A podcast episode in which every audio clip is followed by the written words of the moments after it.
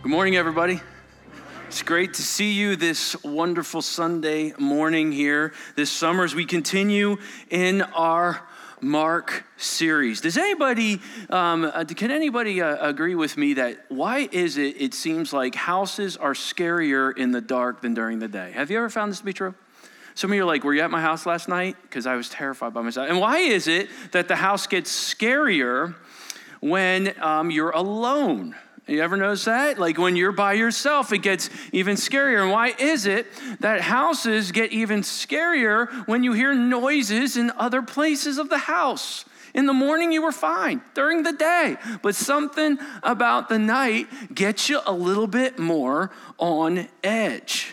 Now, in my house growing up, we had a lot of different things going on at night. And one of them was my dad getting up and going to the bathroom pretty much throughout the night. And he tells a story one time of walking through our house, being a little bit on edge, and hearing something said to him. Now, imagine if you were walking through a situation where it was dark, you were by yourself, and you weren't expecting anything, you couldn't see very well, and you heard a voice. It, it, would probably startle you too. But if you understood that my mom is also a little bit of a dog collector, you would understand how actually scary that it, you see it getting a little scarier as I go. Um, how many of you um, know what it was like to live in the 1960s, back in the 1900s? Any from that era? Well, back in the 1960s, there was a doll put out by Hasbro, and she had a name, and it was this Little Miss No Name. Little Miss No Name. You could get her for $3.99. It says, Please take me home, sigh. Little Miss No Name by Hasbro. She has no fancy clothes, but with a tear, she'll let you know she needs your love for her to grow. And 399, I mean, that's a pretty good deal, but maybe not back then. But you could get this little Miss No Name, and she was kind of the counterpart to Barbie. She don't got a Porsche or a big RV van, you know. She don't got this glamorous lifestyle. She's got sackcloth for clothes, and she's just this little uh, cute little Miss No Name until you see her we had her in our house. One of the most terrifying dolls I've ever seen in my life. this is Little Miss No Name.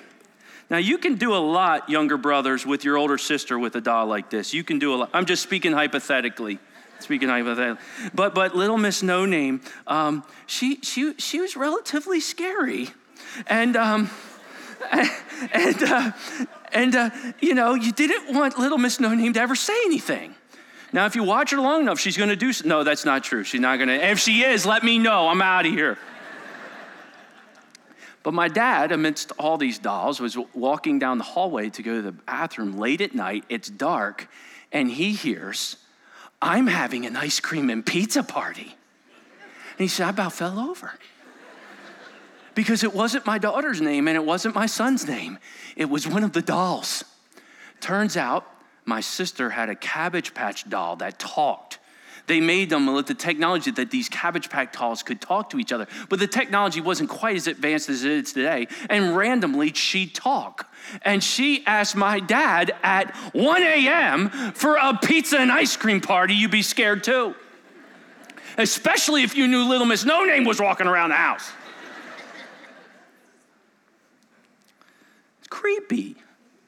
It's a little unnerving because these things sometimes get us creeped out because of some of the things we've seen in Hollywood or in TVs. And, and we're like, is this, is this just Hollywood? Or is there like this more evil thing going on in this world sometimes? And, and even if you're unchurched and you're not necessarily familiar with what the scriptures calls uh, the supernatural realm, you're a little unnerved about the shows you see of the paranormal and all these haunted houses. And, and if you have a little Miss No Name, right? And I'm going to put her away or none of you are going to be able to listen to this sermon. So I'm just going to put her away from her now. You there? If that basket moves, let me know. Uh, only kidding. I know some of the kids will be like watching it the whole service. What is going on with all this in Scripture? I want to call today's sermon The Other Side. Because last week, we were studying about Jesus teaching about the parable of the four soils. We were talking about Jesus speaking about having faith like a mustard seed.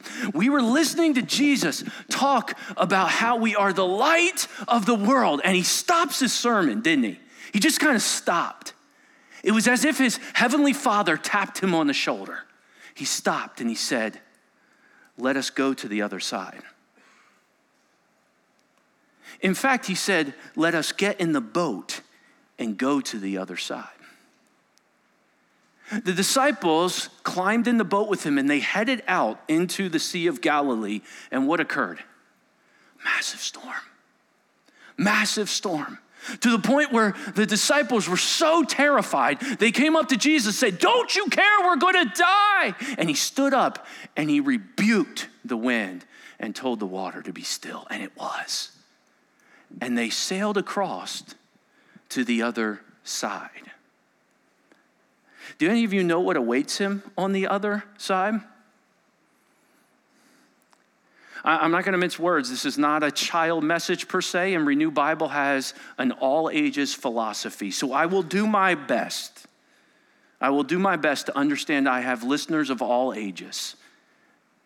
But this is a message that is going to talk about the demonic realm. It's going to talk about the reality of evil in this world. And Jesus is about to come face to face with a demon who wishes to have a conversation with him.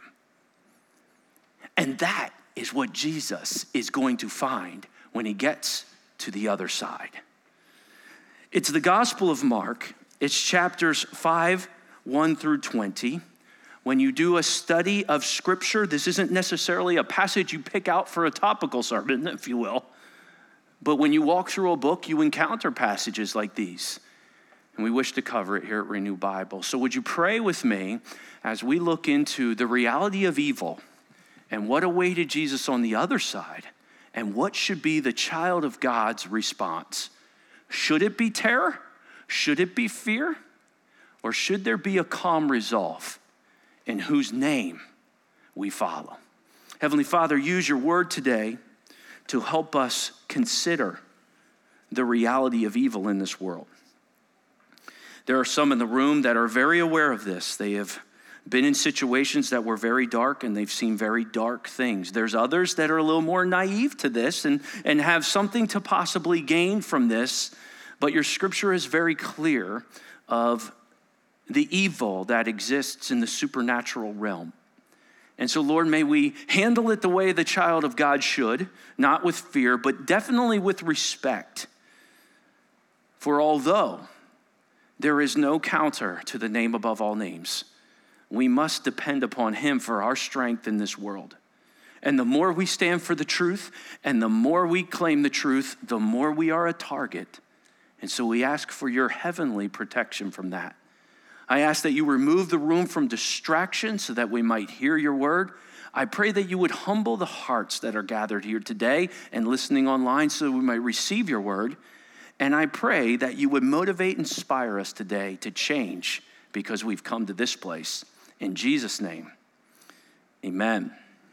It's Mark 5, 1 through 20. Mark is about to pick up the pace. You're going to hear another immediately today. Scripture says this Now, they came to the other side of the sea. They survived the storm. They came to the other side of the sea to the country of the Gerasenes. And when Jesus stepped out of the boat, help me out, immediately there met him out of the tombs a man with an unclean spirit. If you've been a part of our study, you know that that is a man with demonic influence in his life. He lived among the tombs. Mark tells us. And no one could bind him anymore, not even with a chain. For he had often been bound with shackles and chains, but he wrenched the chains apart, scripture says, and he broke the shackles in pieces. Listen to this no one had the strength to subdue him. Night and day, Mark tells us. Among the tombs and on the mountains, he was always crying out and cutting himself with stones. The detail is so great that it is believed by many. We are receiving eyewitnesses' accounts, as well as Mark has definitely shown throughout the gospel thus far, and he will continue to, a very real interest in things of the demonic realm. He points them out and clarifies them. And this time, he points out a man who lived among the tombs. There's a couple things that stood out to me. For this man is clearly, clearly influenced by demonic beings. Three characteristics I noticed. But let's start with the umbrella one. He lived among darkness. Darkness was his abode. Among the tombs, in the caves, away from everyone. It seems as if there has been an attempt by the some law enforcement of that time period and in that environment of the Gerasenes to lock him up. For time after time, he's broken shackles, and now he's wandering among the tombs. Here's first one of three. He had unusual capabilities. Whenever a human being, uh, uh, he, whenever a human being demonstrates unusual capabilities, there should be pause. In fact, this was something that the religious leaders used against Jesus. They said, No one can do these things unless they're from Beelzebub. We see here he had unusual capabilities. He could not be tamed or stopped by people. No one could stop him. Then, second, sudden outbursts. Did you hear what Mark said? He would scream and yell. But then he also had destructive behaviors. He cut himself, there was self inflicted harm. When I look at the characteristics of someone who is dealing with some sort of demonic struggle, I see these things in Scripture. And it gives me pause about how much the enemy is still working today in the characteristics we see among the world struggling in isolation and difficulty. For at times it seems the enemy picks on the weak at times, or the isolated at times, or the lonely at times, or the little miss no names who feel like no one cares. The enemy goes after them, it seems. And destructive behavior so often becomes a pattern. Scripture says, and when he saw Jesus from afar, he ran and fell down before him. And crying out with a loud voice, he said, What have you to do with me, Jesus, Son of the Most High God? I adjure you by God, do not torment me. For he was saying to him, Come out of him you unclean spirit. It seems as if Jesus has already confronted this in the way Mark writes, and he's saying, Come out. And instead of immediately coming out, a conversation has occurred. And so I wrote down in my journal a couple things that this other being, if you will, in the man spoke. One, I noticed behavior. He fell down. Child of God, I want to assure you, in the presence of Jesus, the demonic realm is in what position? On its knees. Does it bring you some solace when you think of Philippians chapter 2? That every knee will bow. That tells me two things. One, every knee means, one, there will be those who voluntarily kneel before the king, kneel before Jesus' name. But there will also be those who involuntarily kneel. For at that name, every knee will bow. You have a picture in scripture of Philippians 2 being played out here on earth with a demon face down, fallen before Jesus. The second thing I noted was he says, What have you to do with me, Jesus, Son of the Most High God? For any of you who have been at Renew Bible for an extended period of time, you remember the Names of God series? In the Names of God series, we noted that there was a specific name that the demonic realm or the evil refers to God as, and that is the Most High God. What is that name? What does it mean? The Most High God? It was an L. It was an EL, right? El Elyon, the Most High God.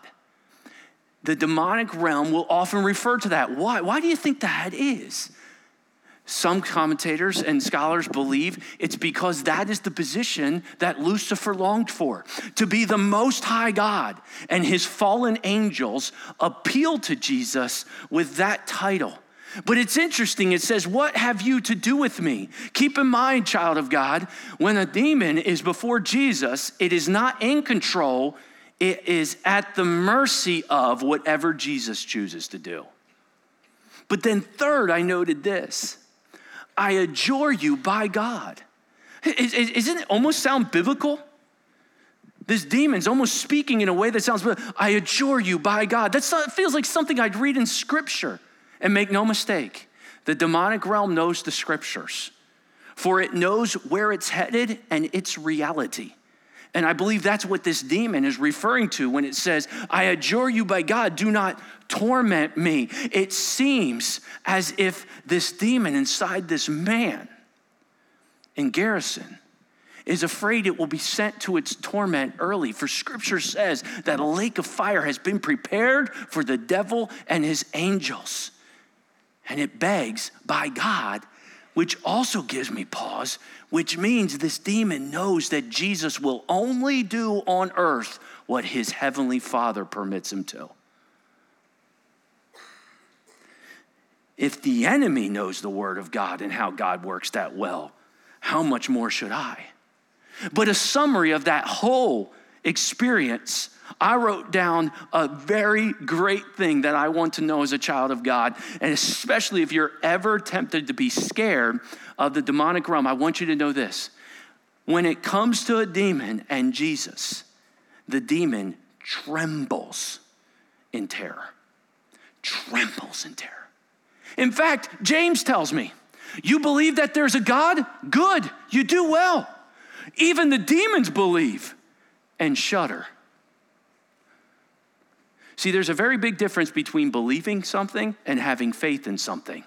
The demons believe in Jesus, they've got the head knowledge, but there's no heart. and they shudder. They shudder at that name.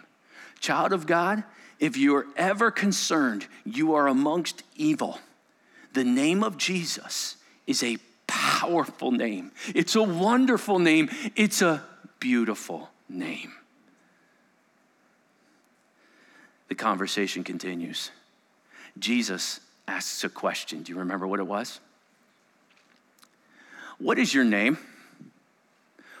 What is your name? And it seems as if the man is no longer allowed to talk, for look what is said. My name is Legion, for we are many. My name is Legion, for we are many. Who is this Legion? What is this Legion? What is going on here? The name is Legion.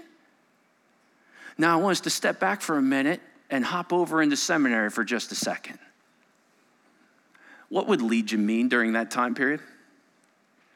Legion would be spoken of of the Roman military. The Roman military gathered and organized themselves in legions. How many were in a legion? Up to a thousand to two thousand to even six thousand. Within the legions, there were centurions who led smaller cohorts. In fact, it was a Roman cohort that came to arrest Jesus with Judas. Those cohorts could be up to 600 men in this centurion, but they were in rank underneath a higher authority and part of the legions of the Roman military. When Jesus hears, we are legion, he might as well have heard, we are thousands. We are thousands. Jesus references legion in speaking of the holy realm of angels, not demonic realm, when Peter goes and cuts off the ear of a soldier and he says, Stop. Do you not know that I could call down legions of angels to do my bidding? When you understand a little bit more about angels, you understand a little bit more about demons. In seminary, they refer to this as a study of something, so it's an ology angelology and demonology. Let's jump into a second just to give us a little more understanding of the angelic realm. They're often referred to as stars. In fact, in Psalm 148, praise him, all his angels, praise him, all his hosts, a militant term, hosts, speaking to its organization. Praise him, sun and moon, praise him, all you shining stars.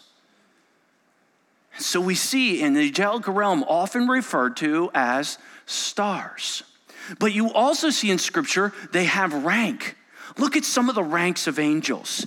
There's holy angels, which is the realm of angels. There's cherubim. You know them. They're guardians, they stand posts. What was outside of the Garden of Eden?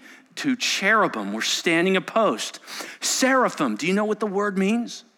Seraphim means fiery okay? Emotional, passionate, fiery. The seraphim are known for their song. It's only three words. You could probably memorize it. Do you know what they are? Holy, holy, holy. They cry day and night, holy, holy, holy. We see the seraphim in Revelation chapters four and five. And then there's these chief princes. They seem to have a higher level, even often referred to as archangels. One of those chief princes we see is Gabriel, and he often does God's bidding and goes and shares messages with humans.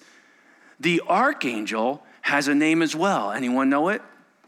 It's Michael.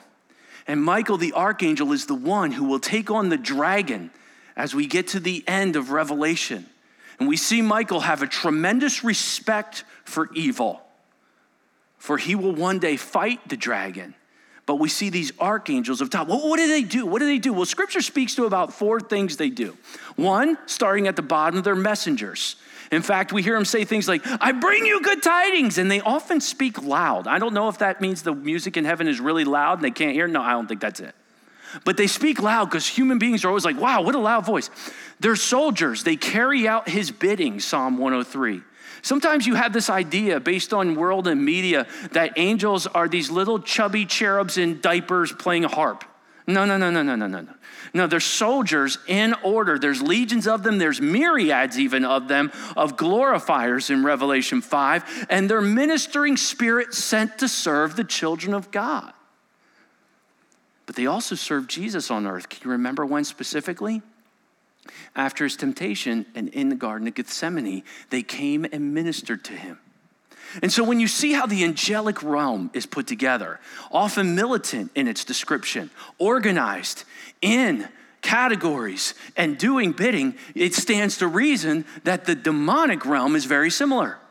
And that is why, when you look at the demonic realm, you see also some rank.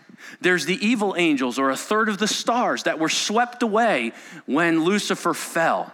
There's the rulers of darkness. The apostle Paul says in Ephesians 6:12, we don't battle against flesh and blood. We battle against principalities, rulers of darkness.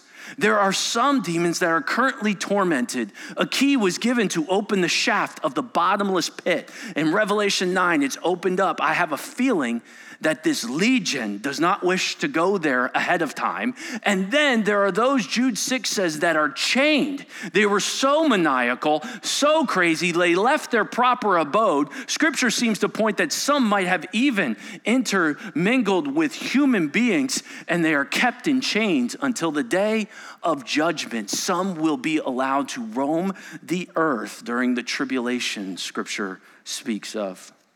What's their goal? Suppress the truth. The God of this age has blinded the minds of unbelievers, 2 Corinthians 4 4.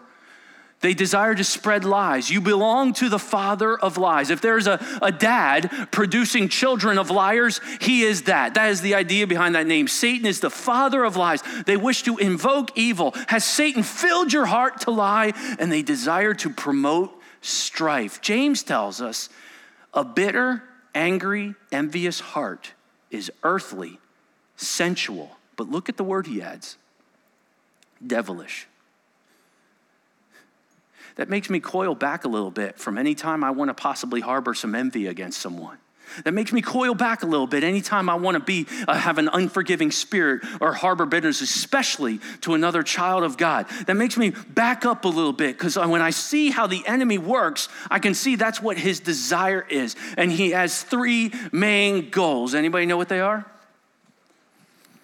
Kill, steal, and destroy. I grew up in the 80s. I, I joked that it was the greatest era to be a kid, okay? We had space shuttles flying, we had Incredible Hulks on Friday nights, we had just awesome life, okay? But there was a popular thing going around when I was around that age. You would hear people sometimes say, Hey, I wanna go to hell. That's where the party's at.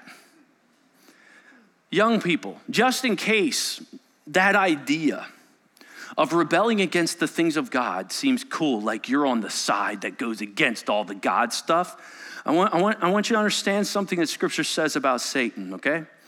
He hates you. He's not excited you're on his team. He's not thrilled. He hates you. And his goal for you is to kill, steal everything you got, and destroy any hope of your future. That's his goal. You're not on a squad. And your heavenly Father loves you so much, he sent Jesus Christ to offer you another path from this liar and killer and stealer. The devil hates every single one of you in this room and on that camera. Not just the children of God. Every single one in this room. But God so loved the world. He gave his only begotten Son, that whoever believes in him will not perish like the devil will. And he knows it. And in my opinion, you can see his time is running short. He has come to kill, steal, and destroy, but Jesus has come that you might have life and have life to the full. Child of God, you don't choose to not sin because it mm, wrecks your life and it's so boring and I just want to do cool stuff and all this Bible's always telling. No, no, no. It's to stay away from the effects of evil that destroy lives and especially prey on those little miss no names out there that are living in isolation, that thinks no one cares if they're alive, that can sit in a room this size and feel totally alone. If it's resonating with you today, whether you're a college student, whether you're all by yourself in your senior years, or whether you're just a young kid and it feels like no one knows, you remember this. The devil hates you, but Jesus loves you. And he's going to prove it in just this illustration. How? Watch. The demon began to speak and he begged, he begged him earnestly, Don't send us out of this country. Note something the demonic realm is incredibly territorial. Dominions carry the idea of territory. And what are militant people like? They are territorial. They seek to take ground back and they seek to take control it seems that Garrison and this demoniac from Garrison has control of this area, and this legion that is living inside him has control in this area. And they're saying, Don't send us out of this country. And now a great herd of pigs was feeding there on the hillside. And they begged Jesus, saying, Send us into the pigs, let us enter them. So he gave them permission, and the unclean spirits came out and entered the pigs and the herd, numbering about 2,000, rushed down the steep bank into the sea and drowned in the sea. And some are in here going, Oh, the pigs. I understand that. I watched Charlotte's Web. But we see throughout Scripture at times animal sacrifice occurred for the salvation of people. From the time of the plagues to the sacrifices on the altar for this man to receive salvation, it seems like those pigs have done this area a great service and have taken these demons into the water. The herdsmen fled and they told, they told it in the city and in the country, and the people came to see what had happened. Scripture continues and it says that they came to Jesus and they saw the demon possessed man, the one who had the legion, sitting there, clothed and in his right mind. This story just got a little bit darker. Now, knowing that this man is running around naked, cutting himself, screaming. How terrifying for this region. But now he's sitting there clothed next to Jesus. And the people came and they see him and he's in his right mind and they were afraid. They're afraid of all of this going on. And they began to beg Jesus to depart from their region. And as he was getting into the boat, the man who had been possessed with demons begged him that he might be with him.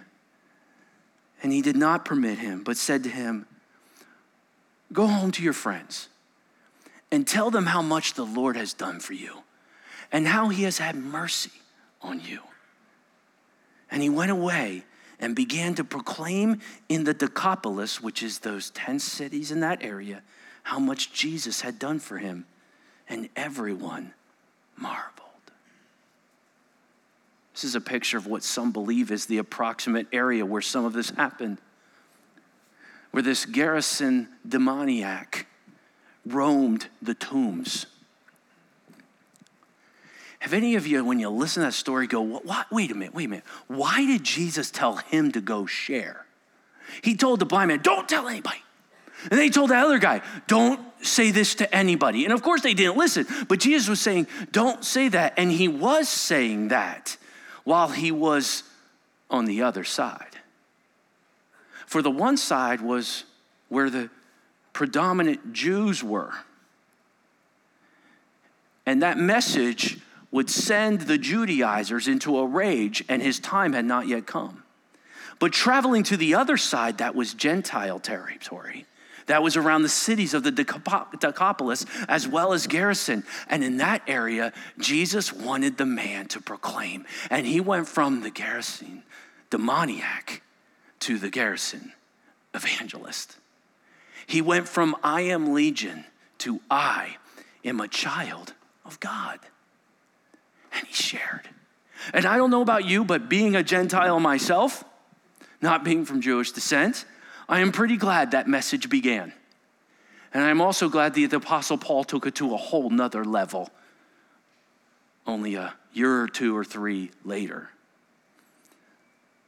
But I can't think about the love of my Savior and the good, good Father that in the middle of teaching these massive crowds on the side of the sea, he tapped Jesus on the shoulder, if you will, and said, There's someone on the other side.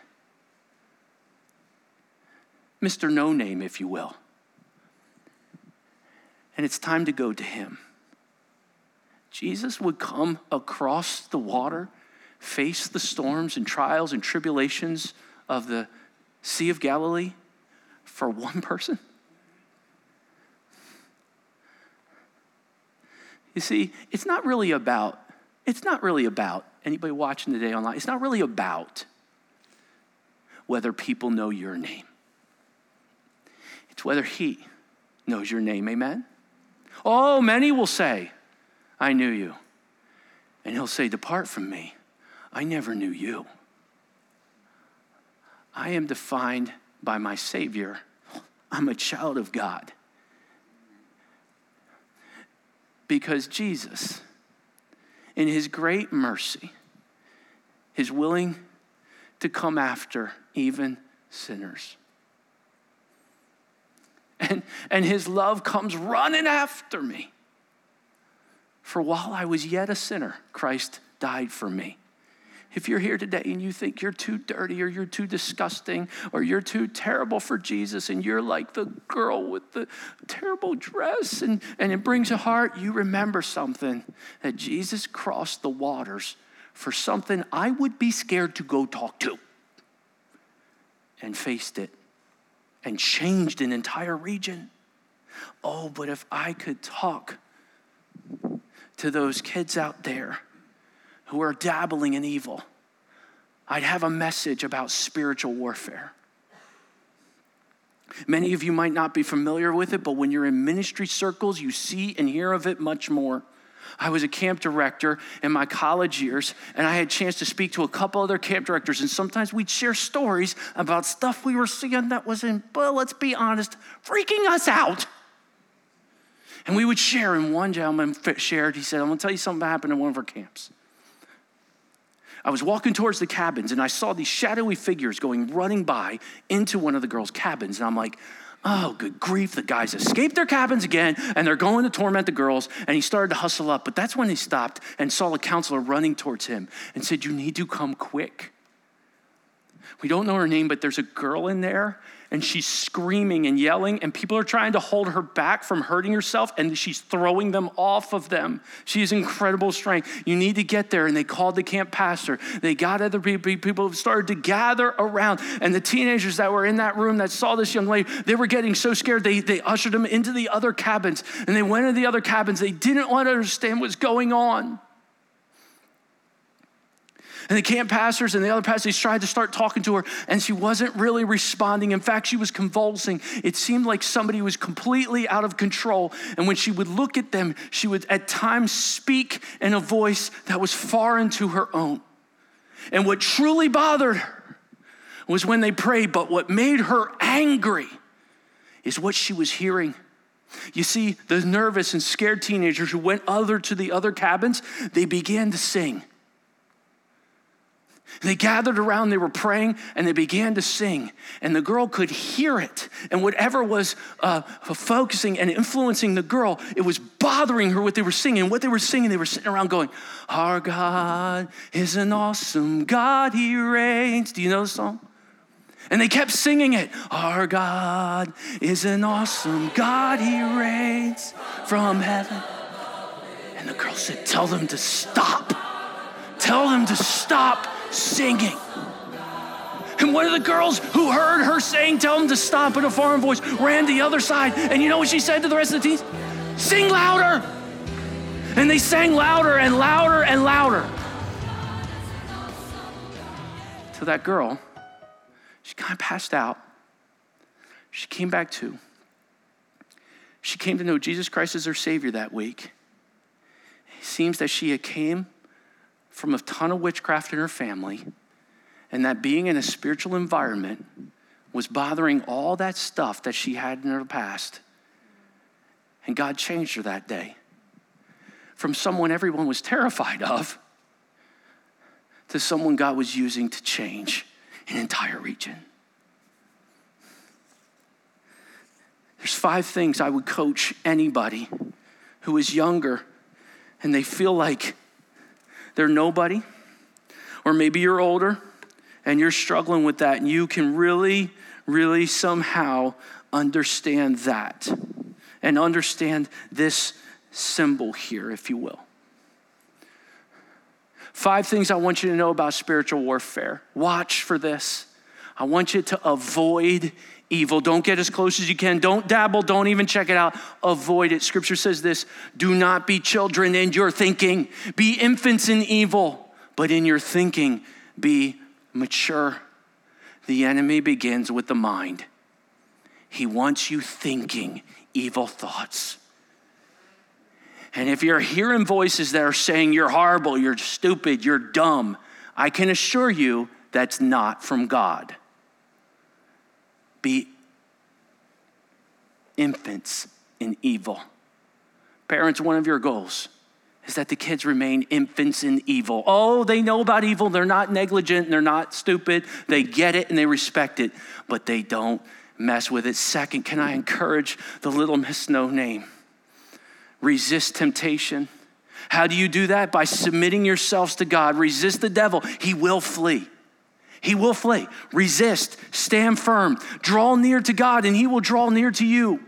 If you feel like you're around darkness, draw near to God. You will be shocked at what God can do simply by walking outside of a dark room and being out in God's creation.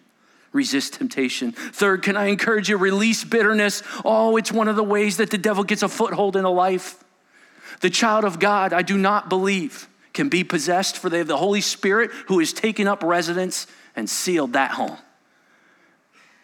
We can be influenced at times, especially by our environments. And therefore, do not let the sun go down in your wrath and do not give the devil a foothold. He leverages envy, he leverages bitterness, he leverages jealousy. Don't let the devil win. Refuse substances. We are seeing an epidemic. We deal with this at revivals all the time. Philadelphia, in fact, is one of the number one cities in the world for fentanyl and other drugs that are just destroying lives.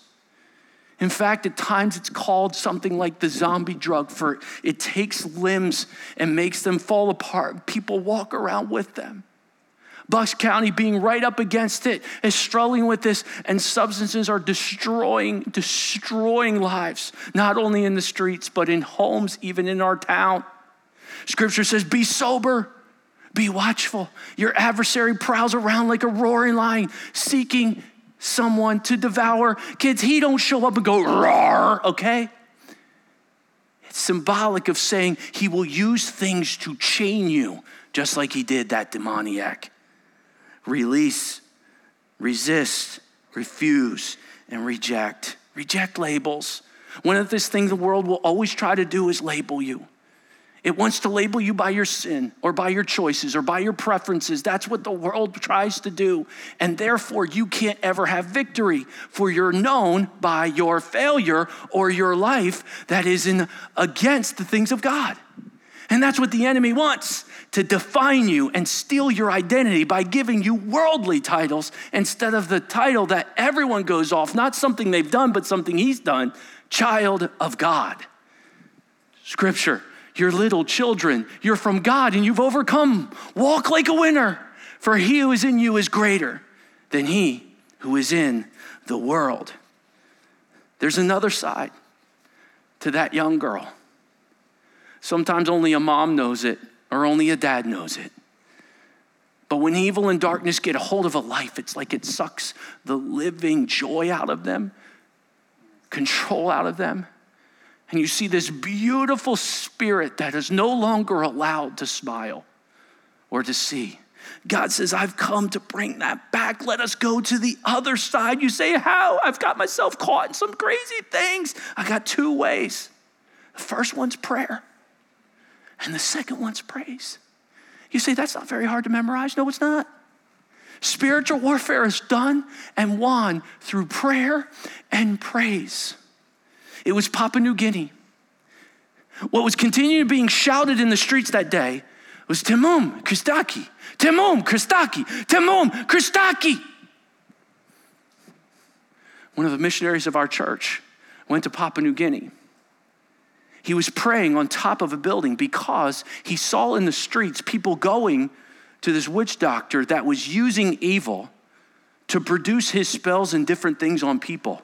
And he thought, you know what I'm gonna do? I'm gonna pray some spiritual warfare prayers. And he began to pray on top of the house, overlooking into the streets what was going on, because he saw the darkness and how the territory had been taken over by evil. And he just thought, I'm a child of God, I'm gonna pray. And all of a sudden in the streets there was Tamon, Kostaki, Akia, Jesum, Tamon. And he said to the missionary, What are they saying? Because his Portuguese was still growing. And they're saying, They're saying, there is a Christian here there is a Christian here. He thought there's a Christian. Oh, I'm the Christian here. He thought I get a little lower as I pray because I am making an impact. You can post all you want, you can scream and shout all you want. If you want to really be a weapon for God, pray. And those prayers aren't, God, help me to have a good day. They're deeper than that. They're based on a knowledge of Scripture. When it comes to spiritual warfare, and when I encounter it, I often apply what I call spiritual warfare CPR. C stands for something, P stands for something, R stands for something. He said, Chris, why do you brand everything? Because I forget everything, so I need reminders. Here's C confront. I write these down, I have them in my journal, and I read them out loud. The devil is not God, he cannot hear my prayers in my head. God is only the one that's omniscient, okay? So I speak them out loud. And when I sense evil, I prayed these prayers in my house when I bought it years ago. I prayed these prayers in different rooms in this church. When we purchase campuses, we go through and I apply some of these CPRs. I will drive in a car around a property and pray these prayers because I believe that there is a spiritual realm, there is an evil spiritual realm, and I believe as a child of God, I make a weapon out of my prayer life. I'm going to read them, a couple of them to you. Here, C, confront. I'm calling on El Gibbor, the battle god, my mighty God, wage war with all principalities in this moment for me. Confront all demonic agendas, prevent them from succeeding, intervene with power against all resistance, and bind all supernatural foes in the name above all names, Jesus Christ. Thank you. Amen. Amen. P, protect. I read it out loud. I'm calling on Jehovah Sabaoth, the God of angel armies. Protect my life, my family, my church, and everyone at and I say the address I'm standing in. Everyone at this address with your ministering angels. In Jesus' name, may you order an angelic command to stand guard at the entrance of this place. Counter any demonic plot, plan, or weapon formed against us with your angelic protection. Thank you. Amen. I have prayed these prayers over the buildings and the rooms you're sitting in right now. We have a prayer partners team that takes nothing that's done here on Sunday morning for granted, but are currently right now praying. And I review with them some of the prayers I'd like them praying over this service because I knew we were poking the bear, if you will. And although Jesus makes demons tremble, I don't think I do that much unless I pray. R, reclaim. I'm calling on El Elyon the Most High God. Remove any footholds that I have been harboring in my thinking, permitted by my actions, or have been brought here by others. In the name above all names, Jesus, I reclaim any territory that has been given over in my or their life in this room or in this home. I renounce all evil in this place and I demand it leaves now. In Jesus' name, thank you. Amen. You believe there's a God? Good. Even the demons believe and shudder. So therefore, I don't call on anything in my own strength. I call on Jesus' name. May nothing ever be done at Renew Bible, revivals, or any of our ministries without anyone saying, Look what Jesus did. Look what prayer did. Amen? And then the second is praise. Praise. Anybody know this little boy's story, Willie Myrick? Does anybody know this story? Willie Myrick was playing outside of his home all by himself. And, and Willie Myrick was kidnapped and thrown in the back of a car. Every, every parent's absolute horror. He was thrown in the back of the car and he was being driven away from his home. He said, I got tussled into the car. And the little boy was a church boy and he loved to sing. And you know what the Lord prompted him to do? He prompted him to sing the song, Every Praise. And he began to sing that song in the back of the car of his kidnapper. Every praise is to our God, every word of worship. And he kept singing it. Church, he sang it for three hours. The man told him to shut his mouth over it. Oh, stop singing, shut your mouth. Every praise is to our God. Every praise. After three hours, he pulled the car over, opened the door, and said, Get out of here. And the kid was freed. That song has since obviously gone viral, over 100 million views on Vine. The singer got a bunch of church members together and they did like a little bit of a flash mob in the town and they sang the song Every Praise. It, it, was, a, it was an unbelievable thing. It was funny to even see some of the reactions of the people that were seeing this. Obviously, some knew what was about to happen and were part of that, but others were a little surprised, it seems, when you watch the video. But this song, Every Praise, I just want you to picture it being sung over and over and over in the back of the car. In fact, I thought, why don't we listen to it for just about a minute to just hear what that little boy was singing? Because singing is not just something we do to God, it is a weapon against the enemy. If you are trying to scare somebody and you are yelling at them and they're going, every praise is to, it's almost a mockery to your strength. Let's hear this. Every praise. It's to our God. Every word of worship. With one accord. Every praise. Every praise. Is to our God. Come on, everybody. Sing hallelujah. To our God.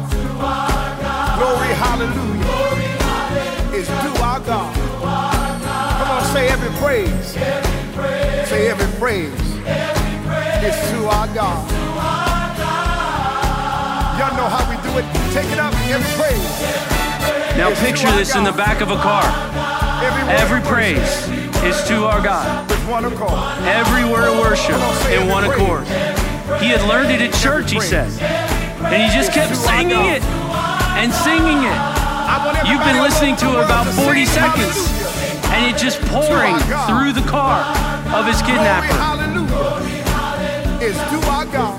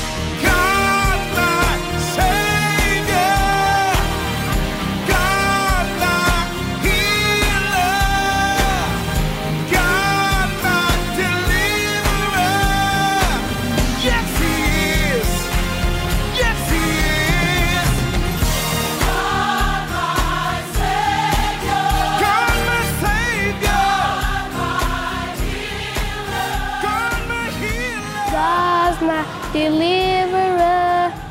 Yes, He is. Yes, He is. Every praise, every praise is to our God.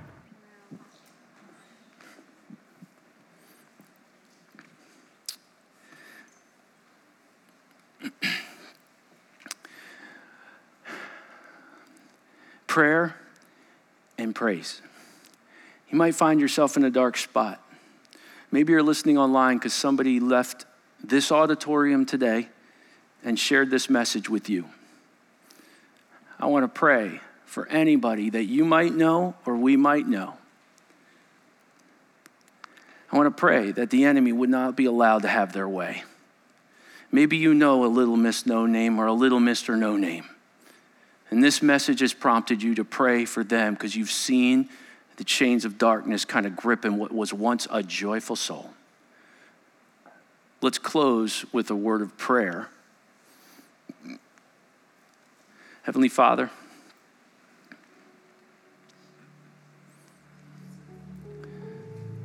you are an awesome God. You reign from heaven above with wisdom, power, and love. And when the demons confront you, they fall and tremble. That's the Jesus we serve. Yet the God of this world has blinded people's eyes to the joy that is found in Jesus Christ. He has convinced some really neat people that we know, even, that there is a way that is better than what Jesus offers. And it's leading them into bondage. They're walking right into a trap. I pray in the name of El Gibbor, in the name of El Elyon, in the name of Jehovah Sabaoth, that you would reclaim territory not only in this church, but in our homes and in our communities for you. And we know the more we pray that, the more the target is on us. And therefore, we need you, Jesus. We need you to strengthen us and encourage us because we're weak in our own strength. Oh, but prayer and praise is a powerful weapon. And may they be two hallmarks of Renew Bible. We pray this in Jesus' name. And would you close with me? Help me out, don't let me sing it alone. Our God is an awesome God, He reigns from heaven above with wisdom, power, and love. Our God is an awesome. One more time. Our God is an awesome God, He reigns from heaven above with